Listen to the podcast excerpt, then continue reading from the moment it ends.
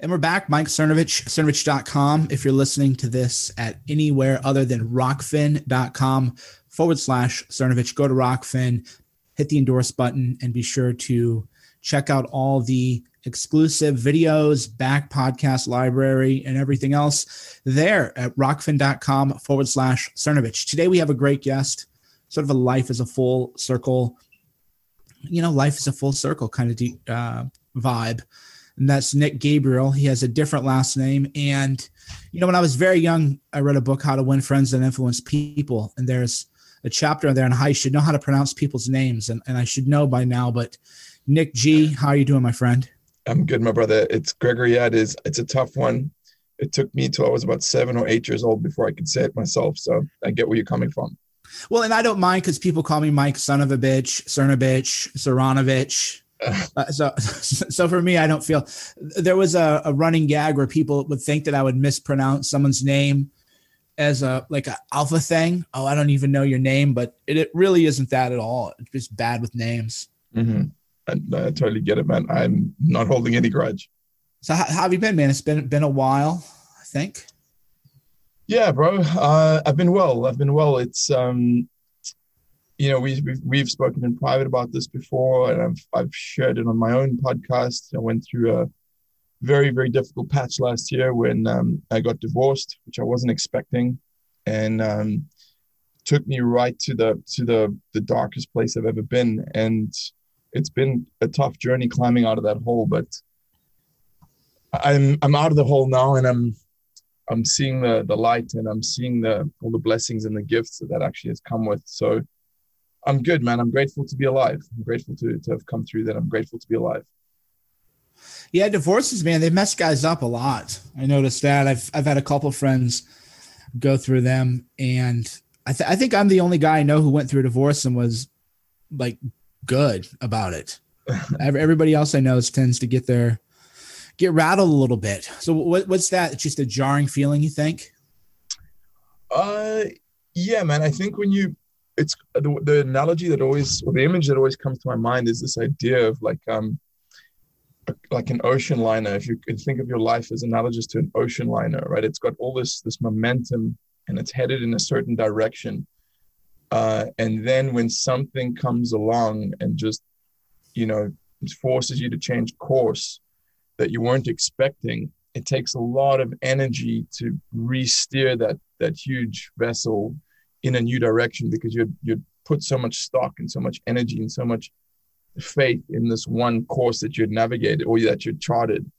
And now all of a sudden you're realizing you can't go that way anymore. And so i think that's the thing that gets men a lot is you have someone who you think is your best friend and you think is on your team forever and that you guys are like in it you know together. It's ride or die.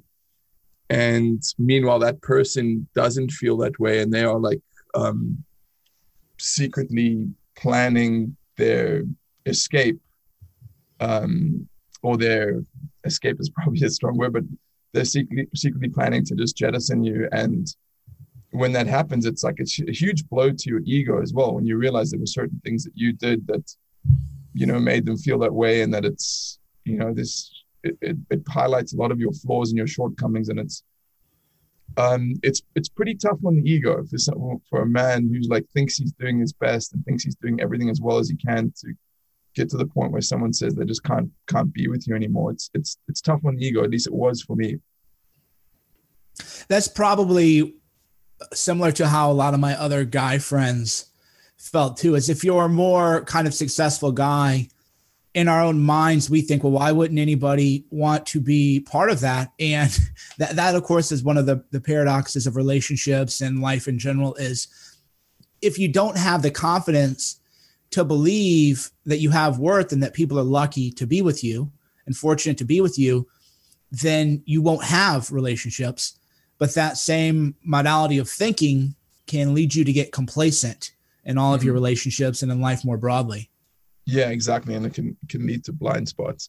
I mean, I think that there is still, that's true. And I, I, I put my hand up and, and take responsibility for my role in that. And I think a lot of men do as well. But I do think that the, the current zeitgeist, uh, especially in a place like America, is quite it's quite difficult for men to stay married or for women to stay married to men because uh, there is a very a very clear message within the media that they are deserving of pretty much everything and that men are lucky to be with them. And so i think what happens in their minds is they kind of create this expectation of this prince charming who's six foot three and has a an eight pack and is financially independent and emotionally available and etc etc etc and then if the man doesn't live up to this impossible standard then because she's been watching the bachelor and um, all these kinds of shows she just thinks oh well i'm on to the next one. Um, and so i think that that makes it pretty tough for for men in the modern age to uh, to find like a, a real person or a person with with values and morals and and someone who's really in it for the long haul yeah you mentioned those shows and i noticed that that the cultural programming that is unconscious to everyone i, I use an example I, I think i podcasted it maybe 10 years ago where i hadn't read a magazine in years and then i found myself reading them now nobody of course reads magazines do they even exist anymore but i found myself wanting all of these things wanting a watch wanting a tent, wanting a bunch of things that I would never use at all. And I realized that that had all seeped into my unconscious mind, right? Yeah. Like, yeah. I, like I don't need another freaking knife. I don't need the Bear Grylls like survival knife. I have better knives, or I don't need another sleeping bag. My sleeping bag is fine. and when you consume when you consume mass media, you're programming your mind, but you don't realize you're programming your mind because you're, you're not on guard. You're thinking, oh, I'm reading a magazine. This is an interesting article. And like, I'll, as an example, Outside Magazine. You're reading an article about someone who's interesting or about a life arc that's interesting. And that hypnotizes you almost to be open to the message of consumerism without realizing it. And then you realize, oh, yeah, actually, all of this is about selling you something and getting you to to buy something that you don't need and none of these stories are important and that's why i just read books. Don't read magazines. I just read books. Uh-huh. And then, and then, you know, with women, they, you know, they watch that kind of mass produced stuff. And then men, of course, spend all day looking at asses on Instagram. And then that mm-hmm, leads to, mm-hmm. to men having their own problems. Yeah. It's our culture and in particular the, the media that's, that's expressed or created through our culture I generally think it doesn't do us any favors, and I try to really minimize my consumption of it. It's it's interesting that you touched on that. This idea that when you when you read a magazine, you feel uh, you know inspired to cons- to to purchase because in MJ DeMarco's amazing book um, Unscripted, he he speaks about how we are trained from a very very young age to be consumers as opposed to producers. But the interesting thing is that the highest rewards in society go to to the producers, not the consumers. It's the people that create products and content and art uh, that get the most rewards, right? They're the ones that that not only do better financially, but also are applauded and lauded by our society. And yet, our society keeps training us to be the complete opposite of that. So, again, it comes down to this thing which I speak about a lot, which I, have coined the, the um, the law of 180. Um, Eben Pagan calls it the critical counterintuitive, but it's it's, it's this idea that if you want to attain the, the peaks of the human experience, you have to look at what the crowd is doing and turn 180 degrees in the opposite direction. It's it's pretty much the only way. Yeah, mass media consumption, the unscripted. I that's why you have to live. I live a sheltered life. People go, "Oh, how are you raising your children?" Go, "I'm attachment parenting, sheltering, and sheltering gets a bad reputation. But I I live a very I live a very sheltered life. You know, you've known me for years through periods of you know high success, ups and downs, and you know, have you ever seen me with a Rolex, a Patek Philippe, or even talking about a watch, right? And no, I haven't actually. right, yeah, and that's that's largely because I shelter myself from mass media, realizing that we're all we're all susceptible we're all programmed to want something now because we see it, because we covet it. And that's why curating your own mental life and creating your own physical life, I think, is so important. And I call it sheltering. You can call it curating if you want, because that has less maybe societal weight to it. Well, I don't shelter my children. I just curate what they see. I don't shelter my own life. I curate what I see. And I suppose both are true, although the message fundamentally is the same is there are people trying to get in our brains from the moment we wake up to the moment we go to bed and they want to be with us when we're asleep mm-hmm. and we mm-hmm. should be more conscious of that for sure i mean I, I think as well if you look at the, the pattern of the average person's life it's they uh, wake up and they turn on the tv or the radio or whatever it might be and they start absorbing information when their mind is is pretty much susceptible and they haven't placed any any guards or filters on their mind and then they go to work they do their thing uh, get home, eat dinner, and then they sit in front of the television and they spend the last few hours before they're going to sleep, once again, absorbing uh, through their eyes, aka the window to the soul, all these liminal and subliminal messages. And then that sinks into their very being, right? And then they wonder why, if they've been watching dramas, uh, their lives are dramatic, or if they've been watching you know, um, stuff that's got the commercial every three minutes, they wonder why their minds are so splintered and fractured and they can't concentrate. It's it's obvious. It's it's obvious. You know, I'm I'm not speaking from a high horse because I I love watching television every now and then and I I enjoy shows and things like that. But um, I notice now that I've I've really curtailed it and I I curate it to a high degree as you, as you use that word curatory like that one. Um, that man, if I sit down in front of the TV now, it's it's jarring. It's fucking jarring. I, it, like it feels like an assault on my senses, especially commercials. I literally, I literally cannot watch commercials. I can't look at them. It's too much for my psyche. Um, and if that's a consequence of being sheltered or overly curating my mind, then so be it. Um, I'll, I'll, take the the positives over uh, the negatives any day of the week. It's weird. Yeah, we mentioned commercials because I I definitely don't preach total abstinence in terms of not watching shows or anything, but I do rarely watch anything on TV. And then if I'm every five years, I'm about in the market for a car. It's actually kind of fun when you don't watch TV and you don't know what is out there commercial wise because you know I, I run my car, I buy them used, I run them for five, six years, and then I, I get another car and you're you look wow there's i can't believe the market now how much everything has changed all of a sudden. You mm-hmm. feel like you're in a, in a time capsule or you feel like you're in a rip van winkle nap and you wake up and the world is actually more interesting. And now now i can't decide if i even want a vehicle or if i do. The choices are endless instead of being bombarded constantly by now you need this now you need this that. I mean i had a, I had a weird thing happen in i was living in europe at the time and I just had it in my mind that I was going to get a Rolex. I don't know why. It was 2015. I, the idea is, and I realized it, and that's why I never bought the watch. But I fought with it for about nine months. I really wanted one, and then I thought, well, why would I get a Rolex? Why don't I get a Patek Philippe? You know, that's more my whatever station in life. And I realized that we think of consumerism as a real coming of age.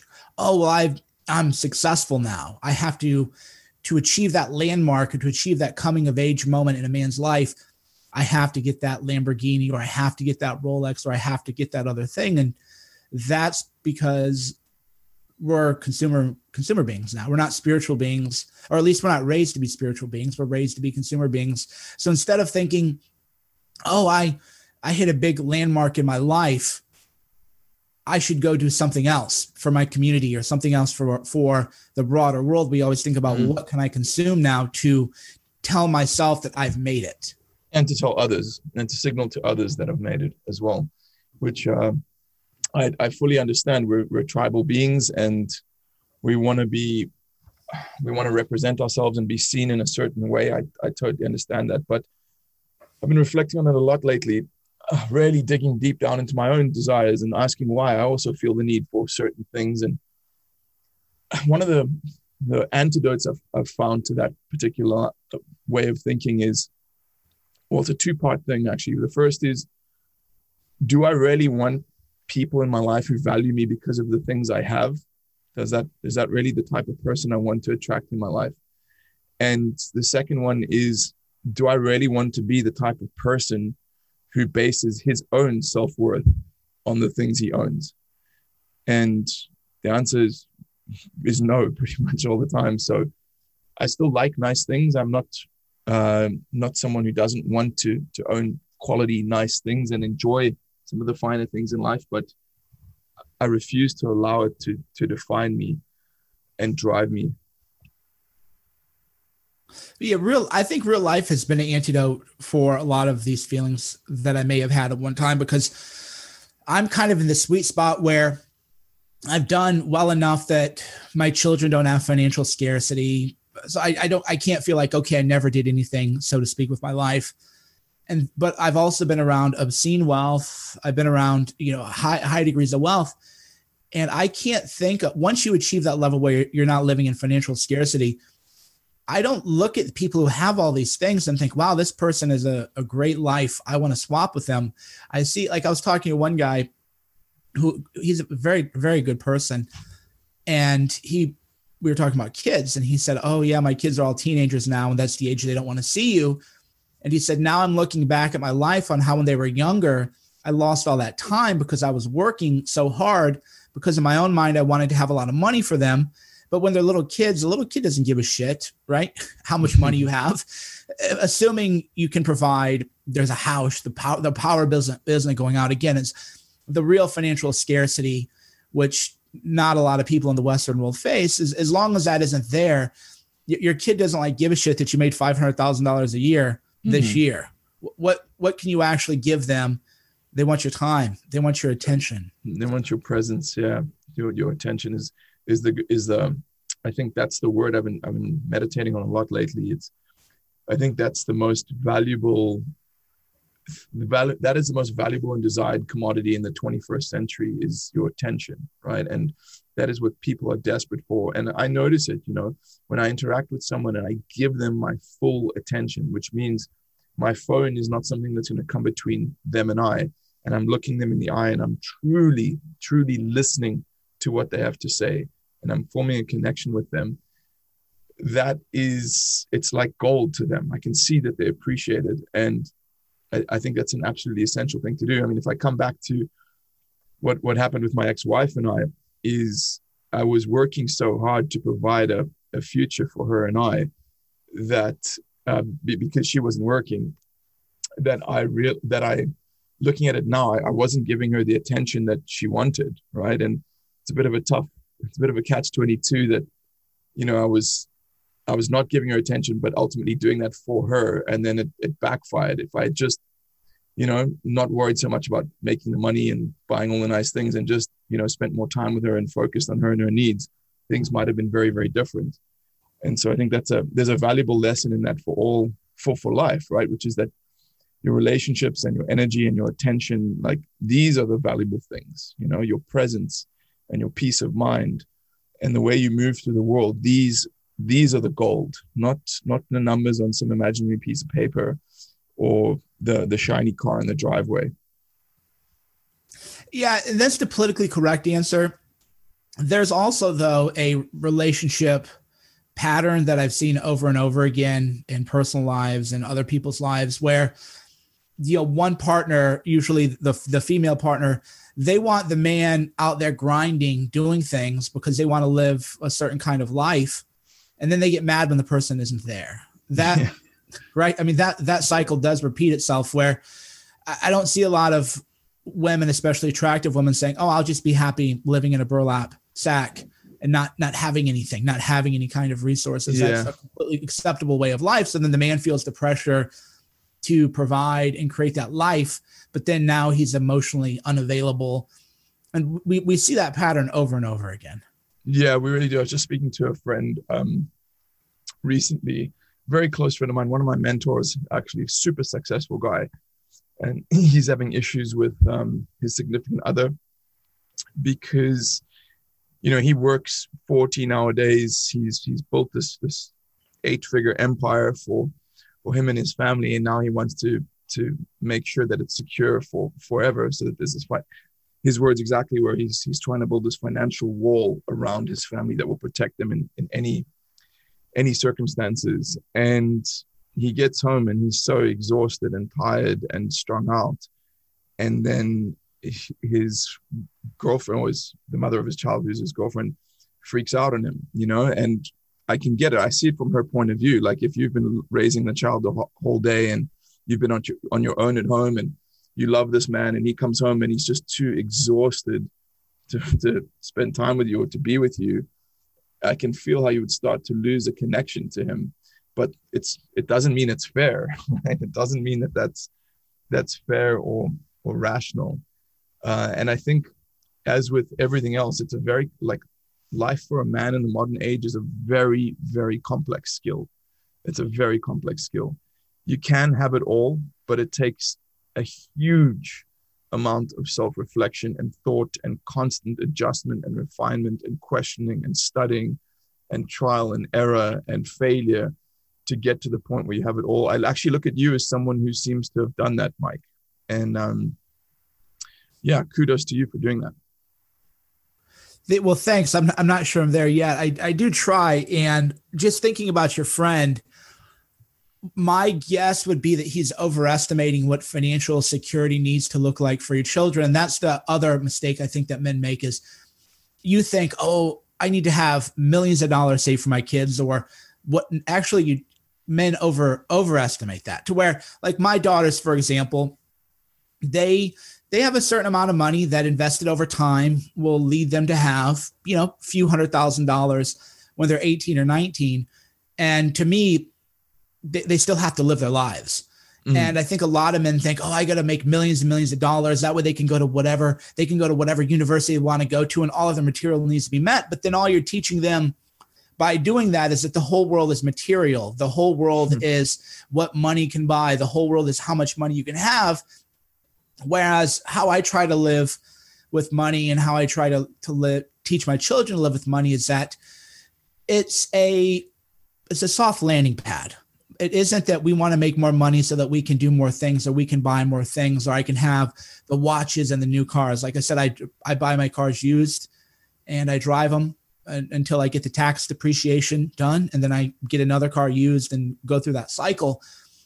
So I do I do think that and I don't know your friend specifics, but having seen this a lot with a lot of men, I would I would say that they do exaggerate the amount, the number, so to speak, because I've seen a lot. I've seen this happen over and over again too, especially as I get older, where men hit that so-called number. Okay, you have financial independence now. You don't ever have to work a job you don't ever want to do again. Now you still probably have to work, but you will never have to ethically compromise yourself for money. You will never have to psychologically or spiritually compromise yourself for money ever again for the rest of your life. So you can choose your own work, which is such a blessing.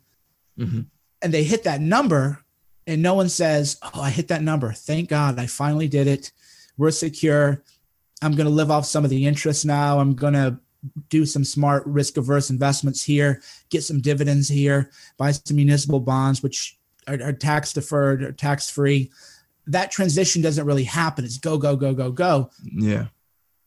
And what I've noticed is, and I, I had this own problem with myself that I had to, to reconcile. It's what got you there. It's almost like it's, it's good to, it's good that what got you there worked. And if what got you there worked, the last thing you want to hear is that maybe because you're at a higher level of the mountain, you need a different set of skills you need a different set of priorities. You need to rebalance. No, how dare you tell me anything? I'm a success. I'm a world beater. Look at all these uh, accomplishments that I have. And the answer is, uh, yeah, for sure. for sure. This is all mm. objectively true. But it could be that those patterns aren't serving you anymore. Oh, absolutely. What there's a, I think it's the title of a book, if I'm not mistaken. It's called "What What Got You, What Got You Here Won't Get You There." Um, and it expresses the same sentiment. You know, sometimes you've got to. I think this is another thing that that we as men.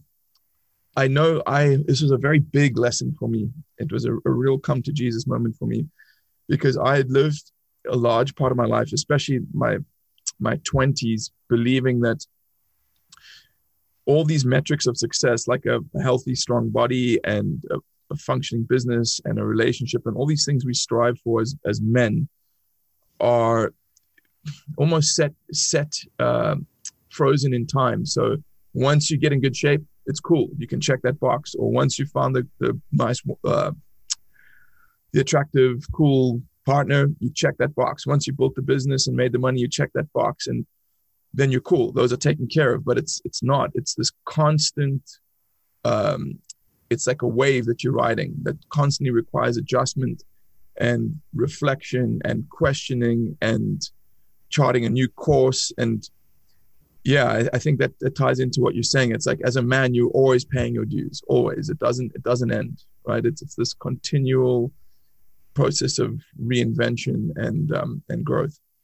Well it's rebalancing and that's exactly what you're mentioning. And i've i've mentioned this before and people say well how do i find a, a work life balance? And i go you're never going to be balanced. It's always going to be off balance. So if you're getting that hot body you're probably not committed to business the way you should be or you're probably not committed to something else or you're a man and you get that hot body and you're in a good relationship but now women maybe start to flirt with you and they make a lot of overt sexual overtures.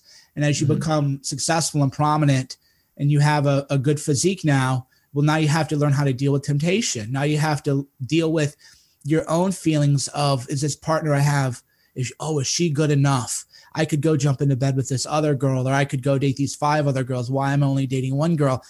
And you're you're constantly rebalancing your life all the time, and you are you are always riding the wave, and there's always going to be some instability. It's rare where everything is sort of good, right? Where your health is good, your relationships are good, your money's good, everything is just good. But even when that happens, what what what what's the um, demon that comes? And the demon says it's all going to be taken away from you, which creates anxiety, fear, paranoia. No, now I have to work harder to keep what yeah. I have because I might lose all of this. It's an it's a torment, I think, forever unless you are aware of these emotions and try to balance them out a little bit. Yeah, and then there's a second demon, which is complacency and boredom, right?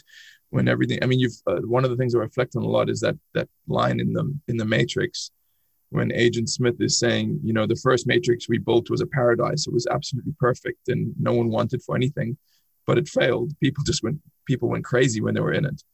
And um, I, I, often think to myself, maybe that is as actually a, a feature, not a bug of the human experience. That the feature being that it full contentment is never really possible because otherwise there'd be no tension. There would be there'd be no tension of opposites. There would be no drive for us to grow and expand and evolve, right? We'd all just, you know, sit on our sit on our huge La-Z-Boys with our 75 inch televisions while our grandchildren sat at our knees and our wives fawned over us and we counted all the money in our bank account. And like sure that sounds in theory amazing but you'd probably be bored out of your mind with that right? And then the entropy of the world would set in. You would start to get sick unhealthy your body yeah. would right. There's no eh, that that's the beauty of accepting our condition in a way which is that if you don't that's why i always tell people when they because i for me you know you come from physical culture i come from physical culture and then you get in this world where men it's almost like they're from a different planet from you. Well i can't, how do you get motivated to go to the gym? I don't i don't even know how to sometimes answer some of these questions because it's so outside of my my just way of living. And what I've settled on is that you can think that you're not going to go to the gym and be lazy, but your body has things going on. You're going to get osteoarthritis. You're going to atherosclerosis. You're probably going to have a heart attack or stroke. You're going to have erectile dysfunction. Your, your body, your body's going to be doing something one way or another. And it's about seizing your physical health. And yet there's a certain, I think, unsatisfactoriness to that answer because there are just certain things as a man I can't um, imagine like I can't, a man who doesn't go to the gym or do some kind of physical exercise.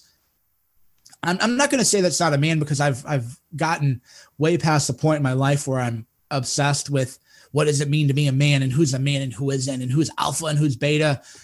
I've gone way past that point. To me, it's just alien.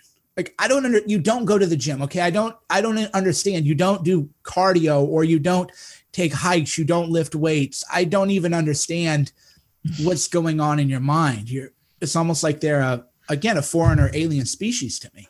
Yeah, actually, I devote a whole chapter in my recent book to that. The title of the chapter is Master Your Physicality, and the point that I, I make in that chapter is that we are physical beings in a physical dimension, right? We're also spiritual beings, but the fact of the matter is, first and foremost, we are physical beings. You're having a physical experience. So that physical experience is largely reliant on the vehicle that you're using to navigate it, which is your body, right? Your uh-huh. physicality. So you have to, you owe it to yourself as a as a, a human being that wants to be fully actualized and get the most out of this experience to maintain and master that vehicle to the, the highest possible degree. And I'm I'm the same as you. I just when I see people who just don't give a fuck about their, their bodies, it's I I just I don't I don't understand it either. It's alien to me, as you said. And I guess, yeah, that's alien to. There's so many things that are alien to me now about how people live their lives, and probably that's again due to my own. The more the more I curate my life or shelter my life, because I found that there's a dissatisfaction when you engage with the world with too much, because you see people living in a way that doesn't make any sense to you, and you can either fight that or try to change the world which I don't I've given up on.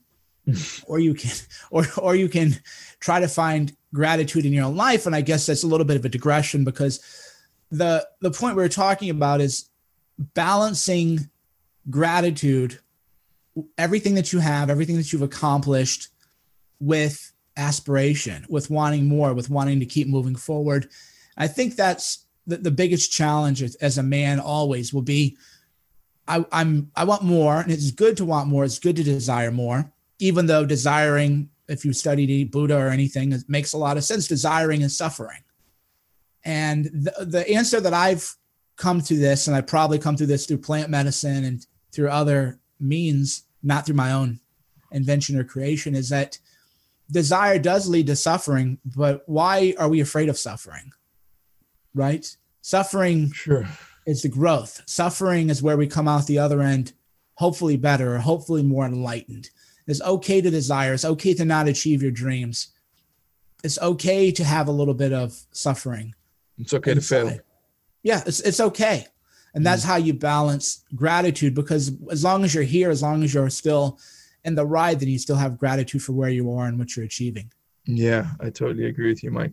I wanted to if it's not something you've already um, overly discussed on your show, uh, just speak to you a little bit about that. You mentioned that you had a very uh, challenging but also illuminating experience with plant medicine recently, and I, I wanted to know if that would be something you'd willing to be willing to share in this in this conversation. Yeah, I mean, I've I've talked openly about plant medicine and the experiences, and they are you. I mean, you know, you've been through them. They're all completely challenging because mm-hmm. you uh, you go through the whole panoply of human emotion love, loss, suffering, pain.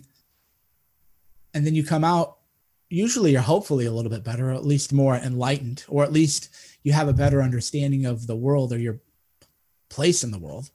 Mm-hmm. And I thought I that was interesting. Yeah, I thought, well, I thought it was interesting. We were talking because the first time I'd ever heard of ayahuasca was from you on on the infamous podcast that shall not be named.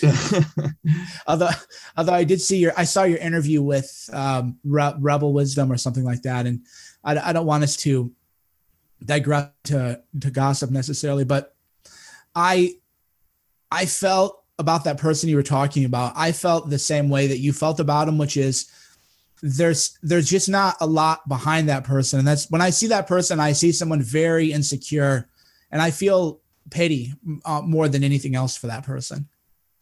Agreed. In fact, um, one of one of my very close friends said to me once. He said, "Nick, one day, because uh, the truth is now I I was very hurt with the way that relationship ended for a long time, but now I am so grateful. I am so grateful that I got away from that person when I did because if I'd stayed with him, my, my reputation would probably be in tatters as his is now. And a friend of mine said to me, he said, Nick, one day you will be as grateful that things ended with your ex-wife as you are that things ended, that that particular relationship ended. And I'm not there yet, but every day I get a little bit closer to that. I guess what I what I wanted to ask you, um, Mike, is specifically, I, I know you had, if I'm not mistaken, you had a, a recent experience that was one of the most profound and deepest of all your your journeys and and that's something i, I truly enjoy hearing about is uh those those paradigm shattering mind bending ones that you're just never the same after. Like am i am i confused or did you have one like that recently? No no no. Yeah i just i always change dates and times for you know various reasons oh i see i see. Yeah okay, yes so- i never use recent or past or because uh, okay. when, when you go under you're in it, your, your time doesn't exist anyway. So I, I don't I don't temporally represent them here, but yeah. So for me, what was was shattering is go you know going in.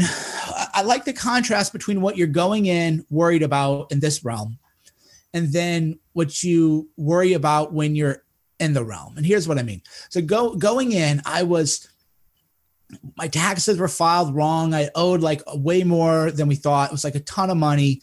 It was like a huge amount of money, and I'm going in just completely stressed out like what am i going to do I, like where did this come from and so i'm, I'm going in all stressed about money right mm-hmm. and i thought that when i went under that's what would come up and then of course you go under or at least in, in my case i go under and none of that surfaces none of that none of that comes up nothing that you're worried about in this realm comes up because your spirit actually doesn't care. Your soul doesn't care. So what came up for me was I saw my uh, children being taken away from me by wow. the universe. And that was all I cared about was being with my family, was being with my children. I felt completely alone. Though how, how would I describe it? So okay, so imagine you and I were on a hike and we're hiking in Cape Town because South Africa gets a bad reputation in Western media. There are dangerous parts, but just like there are dangerous parts in Chicago.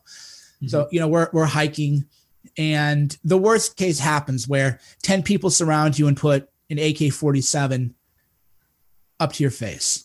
And you, th- you are convinced that you're going to die. And everything about that situation says, in that very moment, you are going to die. What would you think about? And in a conscious realm, that's a very hard experiment. You can think about it's a useful experiment to have. What would you say? You're, there really is. Imagine that there's somebody has a gun up to your head right now. They're going to pull the trigger. That's it. If you're honest with yourself, you're going to think about love.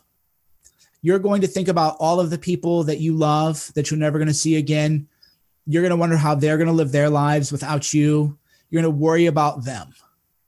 And then now the gun goes away, but then we go back to the world. And what are we worried about? Well, I'm worried about some friend gossiped about me and that person isn't showing me the gratitude and i'm not getting the attention that i deserve here i'm not getting the recognition that i deserve here I'm, i don't have the money that i have here i don't right that's mm-hmm. where a mind goes as you interact with this world it's all about am i getting ego boosts am i sure. getting but you don't even want the validation because if you're honest, if there's a gun to your head, you're not going through your own mind. I wish that I had gotten more recognition in my life. I wish that I had gotten more blah, blah, blah, blah, blah in my life. You're all you're thinking about is love. You're thinking you're never going to have love again. You're never going to feel love. You're never going to express love. And then that turns into a deep sorrow and sadness for all of the people in your life. And you think, how are my daughters going to be or how is my wife going to be or how are my friends going to react to this? And that for me shifted not necessarily my priorities but it was a reminder that as cliche as everybody says it is that love is all that matters. On a fundamental spiritual level you ha- yes you have because people say well if you don't have money you can't pay for and we all know this right? That's where I, i've noticed that when i mention these things and, and I write about them openly, you can see the ego mind, which is my ego mind, because we're all the same ego mind comes out, which is, oh, love is the answer. Are you a hippie? Or oh, you say love is the answer. That's a cliche. Okay, sure it is. Do you do you live with love? How much love are you giving people on a daily life? How much love are you receiving? Do you believe that you're worthy of love? Or maybe you're putting up barriers around yourself because deep down you have a vulnerability or a feeling of self-worth that makes you feel like you don't deserve love and i've yeah. so I've, I've i've i wrestled with that extensively and in a way that as you know feels like centuries, decades, thousands of years, and not not just a few hours, not just one mm-hmm. night. And and I came out really fully committed to all this success bullshit I've had, all this, you know, people attacking me, stuff that I have. It, it all just is like insignificant to the point that it's laughable, but it isn't a laugh that's arrogant. It isn't a laugh that says I'm above it all. It isn't a laugh that says I'm so high and mighty. It's a laugh that says how fucking stupid is all this bullshit, right? Right. Yeah. Wow. I mean, it's, as lessons go, that sounds like it was a pretty good one, man. Um, yeah, and I, I just, I really agree with everything you said. Like there, you've heard that cliched or that that reference to that that study that's been thrown around forever, which is um, that nurse in Australia. She was working in a hospice, and uh, she she would ask people on their deathbeds what their biggest regrets were, and her research was subsequently compiled into a, um, uh, a piece called "Top Five Regrets of the Dying," and no one ever said. I, I wished I'd made more money, or I wished I'd spent I'd spent more time at work. It was all things like I wish I hadn't worked so hard, or I wished I'd spent more time with my family, or I don't know. I think you you were you were given that lesson before the end, right? You didn't have to wait to your your last gasp to be able to come to that lesson. You were given it halfway through your life, which is a huge blessing. And it sounds like you've really internalized it. Well, and that's where that's where the lesson is here, right? There's because one of the people that we, you know, we we know who, who does that show, he talks about plant medicine too.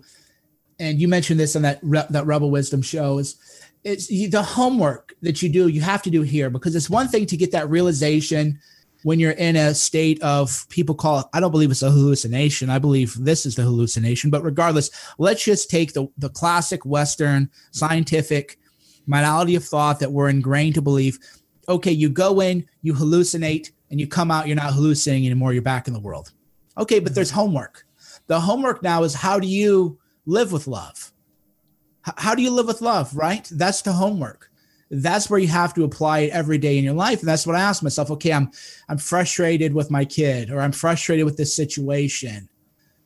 Why though? Usually it isn't yeah. because there's actual danger. Usually it's just because our way of reconstructing the world or our way of engaging with the world is being shifted. But that's just ego. Oh, who yeah. ca- who cares how all these other people are doing things unless there's an actual physical danger? Because that's again the balance of it all is that if you try to kick my door down and take my kids it isn't going to be about woo woo love we're all one kind of people. You're, there's going to be a, there's going to be a different reaction to that. But that same ego that keeps us alive in this world becomes very petty and overbearing it becomes oppressive I'm annoyed with that. Per- Why are you annoyed with that person? What are they actually really doing? What what is that person actually doing wrong? And when you think about it, nothing. Just for whatever reason, it bothers me. Yeah, for sure. And I've also found that, you know, the it's been eight months now uh, since I went through that very challenging thing, and I still have days where I wake up and I'm I'm angry, right? And I have these recursive thoughts about like, you know uh, there's a couple people in my life that things have that business relationships and and romantic relationships where things have not gone the way I envisioned they were going to go or not go, gone the way I intended for them to go and I get angry and I I start saying in my mind you know fuck that person and how could they do this and their behavior was disgraceful and it's such a paradox because I know that that thinking and the energy that it brings with it is not going to get me where I want to go. But at the same time, shutting that out and, and shutting it down is also doing yourself a disservice because that is a part of you that is obviously crying for attention and expression. It's usually the wounded child that that is causing those types of thoughts. And a lot of the self-help literature and the woo-woo spiritual crap has taught us over the last several years that, you know, you should never have negative thoughts. You should never give in to your ego. You should never entertain um, negativity towards another person. And I'm, I'm realizing that that's bullshit. That's just total bullshit. Like, if these things are being expressed, it's because they need to be expressed. You know, as long as you don't act on them and as long as you don't let them take take you over and seep into who you are and, and cause permanent bitterness and resentment it's actually quite healthy to to feel them and express them and allow them uh, temporarily at least. And that's that paradox that that we've that I've come to. It's it's been my experience in life that at the highest level of any domain whether it be thought or um, physical activity or business or relationships or whatever it might be at the highest level you will always find this inherent paradox right? And that's one of them that i've been learning to live with over the past couple of years well yeah I, that was a, a big lesson. You mentioned that that letting it come out. There's i think the answer to that is you you want to just sit with the energy but as you become more spiritually aware or you know use plant medicine more you learn the channels are open now because what happens with the negative thought patterns is most of our energy is and i can't believe i talk like this but once you've once you've been with the medicine for you know a, a period of time over the course of your life everything that you would laugh at especially if you're a, a big strong guy beats people up and knows how to handle himself or train bjj or whatever you realize you know it's kind of funny because because i notice when i think about these things i would judge people who talk like that and think, what a fucking pussy. You know, what kind of fucking pussy it, it, talks like that? And here I am, I'm the giant fucking pussy now, mm. now at this point in my life. But there, there really is so much truth to what happens is that it's not that the negative thought patterns are a problem. It's that when you couple that with how our trauma is so internalized that we don't know how to feel, we don't know how to process emotions we have trauma blocking in, in a way our arteries, our spiritual arterial system. Mm-hmm. Then it just builds up and it becomes cancer. And one thing I've learned from you know plant medicine is when I get that negative energy, I I do just I sit with the energy, but I don't bring that energy to my family. I don't bring that energy to my friends and family. I go away and I just let it flow through me. And there are times where I'll just lay down and go be and I'll cry but but I that's not something that I could have done before the plant medicine. Instead, I would just be, did that motherfucker, you know, I'm gonna get my revenge on him. And then not realizing as I walk into my house, I'm now in a mood. I'm a fucking mood now. And your kids are like, whoa, dad, what did we do wrong? And now they're blaming themselves, thinking that they're somehow responsible for your fucking mood, when really that was you allowing your own thoughts to spiral out of control which is because your emotional and spiritual channels aren't fully open. So as they open up, you you want that to come up, but then you want it to be able to release from your body as well. Absolutely, it's it's the the art of letting go, right? And it's uh, man, it's it's such a it's such a difficult skill to master. You know, I'm I'm I've been trying for years now, and sometimes I think I have it, and I know I'm getting better at it, but other times, today was one of them. Today, I just woke up fucking angry, playing over stuff in my head. And I've used all the Jedi mind tricks and sat with it and tried to to feel it and let those channels uh, be flushed and let the let the energy dissipate and, and be felt fully. But uh, it's still not easy, man. It's still not easy. And I guess um, why should it? Why should I expect it to be easy? Some things in life aren't easy, and that's that's something to be internalized as well. Yeah, one uh, and that's the idea though. It's like your BJJ black belt is BJJ easy when you go to the gym and you have an athletic purple belt, right? Not, not a chance. right. Not a chance. So, right. So the idea is like every time I go to the gym, especially as you get older, I'm like, yeah, this is just gonna suck. Whereas when you're, you know, you're in your early 20s, early 30s, you get in, you're gassed in, you got veins popping everywhere. Oh my God, this is it feels good. It's like natural. And then as you get older, just being normal or just maintaining what you have is a slog and you know that it's going to be a slog that that's sort of how i think with a lot of the the spiritual stuff is no it's not it's not going to be easy. Every day is going to be a struggle. Every moment is going to be a struggle. But why should why should it be otherwise? And what a blessing it is that we have tools because the difference between us is when it's hard and we're in a slog at least we have the awareness now to know. And then you think about all the people who don't know. Well, that's why they act the way they act because yeah. they're not even on a level of awareness to know that something's going on. We might be on a, we're on a level of awareness where maybe we can't control everything. And then the question would be, well, why do we feel like we need to control everything all the time? Why do we feel like it should be that easy to just turn a switch? But at least we're there. Whereas most of the people you interact with in the world are feeling what you're feeling, but they don't even know that that isn't the way that you have to feel, or that's not even the way that they want to feel. And now they're going to lash out at you. So when I, yeah, I, mean, I, I, don't we're think very of, fortunate yeah. to have to have discovered or stumbled upon these tools, and you know, to be aware and open minded enough to to question. I think it, it comes back to that quote, right? Um, the un, the unexamined life is not worth living. I'm not sure who said it. I think it was one of the the, the Greek fathers of philosophy.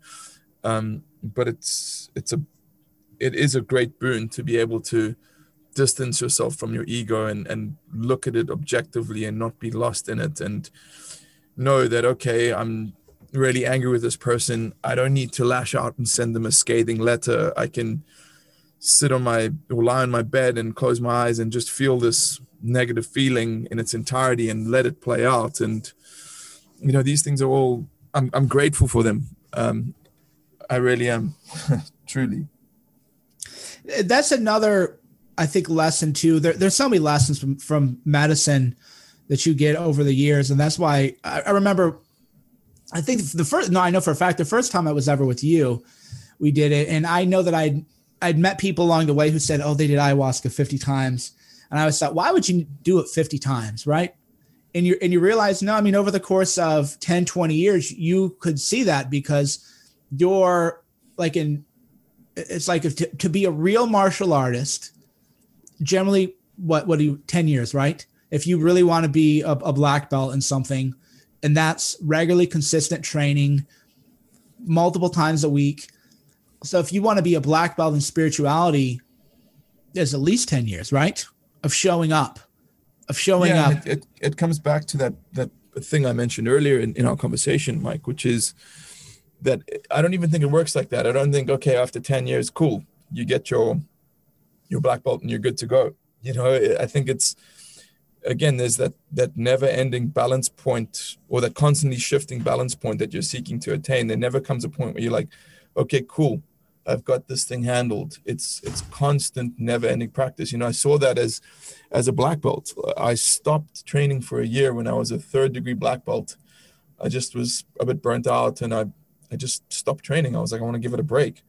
And when I came back, my skills had atrophied massively. And it, it, it again made me understand that you're always paying your dues, man. Like it's, it's, uh, it's, there is no, there is no point frozen in time where you have arrived and you don't need to continue doing the work and continue putting the time in or continue reflecting it's it's a it's a flow you know like what's that that um there's an expression by Her- Heraclitus, one of my favorite Greek philosophers, which he says that uh, I think the, the Greek expression is panta rhei, which means everything flows. And he also said something else, which is no man can step into the same river twice because the river is always changing and always flowing. It's it's never the same river, and that's just something you have to accept about the nature of being human, is that we're in this constantly flowing river that we have to constantly adapt to and flow with and and navigate. It's it's never i have arrived i've achieved this i'm a expert in business i'm an expert in martial arts i've got my relationship handled it's all taken care of. It just doesn't work that way as much as we want it to.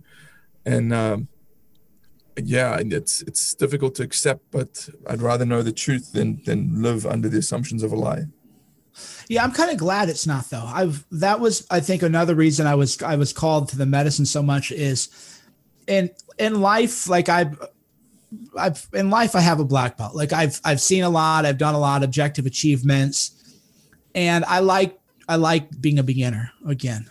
That to me that added so much richness to my life that I didn't and the medicine even told me that during one experiences. It would show me these amazing realizations crystallized aha moments and then it would take it away and then it would show it to me again and then take it away and it would and i was wondering because that's what when you go through these loops time loops you're always thinking okay there's something there that i need to focus on And the, the the lesson that I got from that was imagine how boring life would be if you had everything right now. And I told you all the secrets of the universe. I oh, think nothing. about that often. I think yeah. that exact thought very often.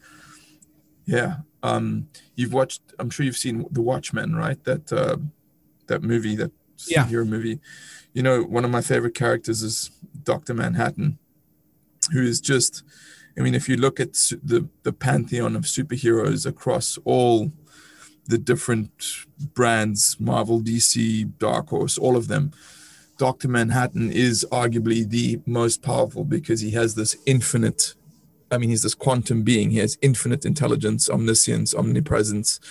He can do everything. I mean, he makes Superman look like a child, right? And I often thought to myself, that would be so cool to be Dr. Manhattan. But the more I think about it, the more I realize what a massive curse that would be because there's then there's no mystery left to the game and there's no challenge left to the game and maybe that's again as i said it's a it's a feature not a bug that life is challenging and it is constantly shifting. And it's like again my another analogy i use is video games. If you played a video game that if, if you play a video game you get sick of it eventually because you conquer it and it hasn't changed right? It's the same. Like you start the game again and you might have fun the second time but the third or the fourth time you're like man this is fucking boring. I want i want something new. I want a new challenge.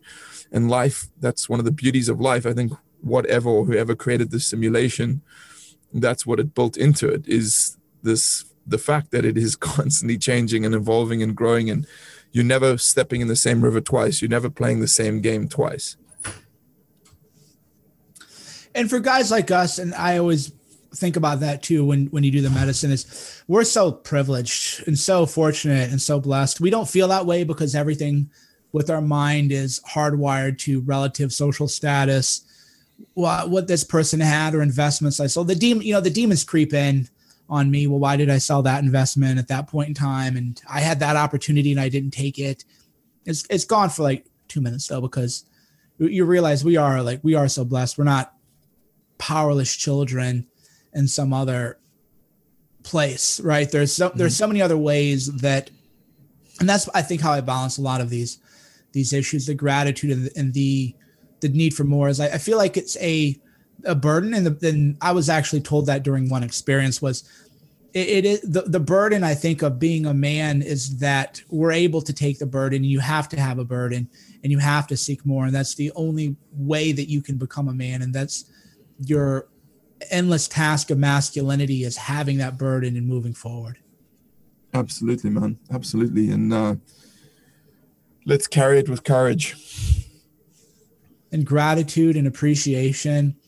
Mm. Because again, the more tools you get, and and it, it it's like yeah, you're, you're never you've never like okay, I'm arrived and I never, but a black belt is still better than a purple belt a purple belt is still not a white belt. yeah, right? yeah, exactly. I'd rather not, be I'd rather be the white the black belt with the beginner mind than the white belt with beginner mind. To be honest. Yeah, yeah. It's not your first day and you're spazzing around and you don't you don't know understand. It's fun. I got my daughter in BJJ actually, so it's so fun to just watch a little four year old and the the four year old classes how, how they learn all their moves. And I remember the first day, and I meant to do a podcast on this and I forgot to.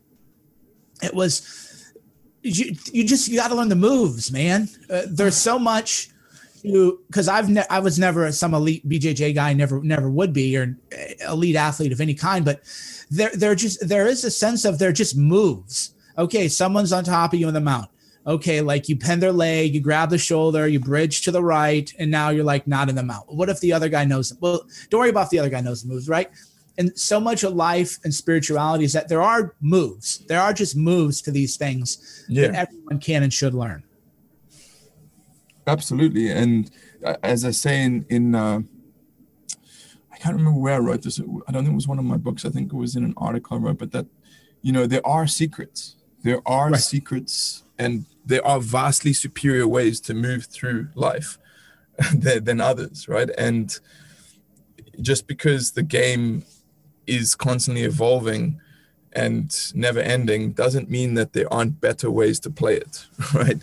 Uh, and I'm always, as I know you are, looking for those better ways. And I guess that's the foundation of my life's work is is finding these in jiu-jitsu they're called techniques and concepts and it's the same with life there's techniques there's there's concepts there's moves there's there's knowledge that can help you do things in a more efficient manner and that will result in better outcomes and i'm always looking for those and then trying to share them.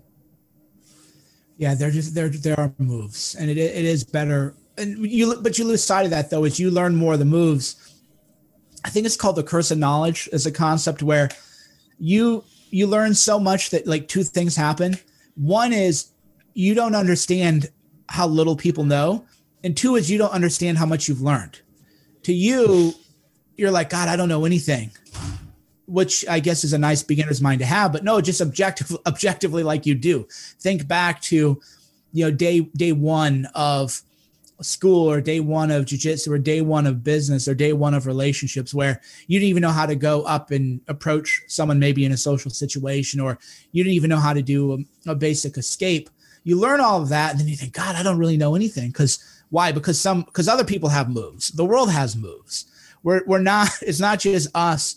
That's where video games maybe do us a disservice is we think everybody has moves and you figure out their moves and now we know the game but other people have moves their moves are changing and everything's evolving all the time.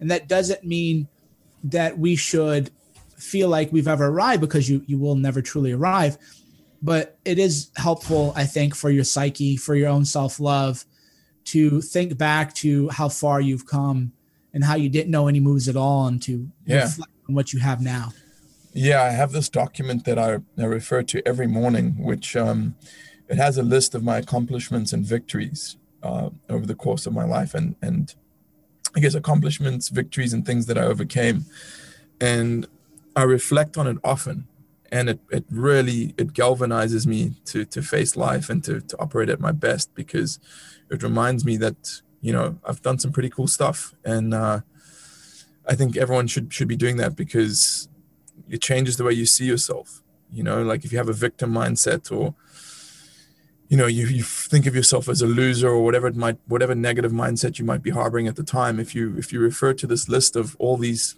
these victories and these conquests and these uh, things you've learned and done it it neutralizes that and I, I think that's a cool little skill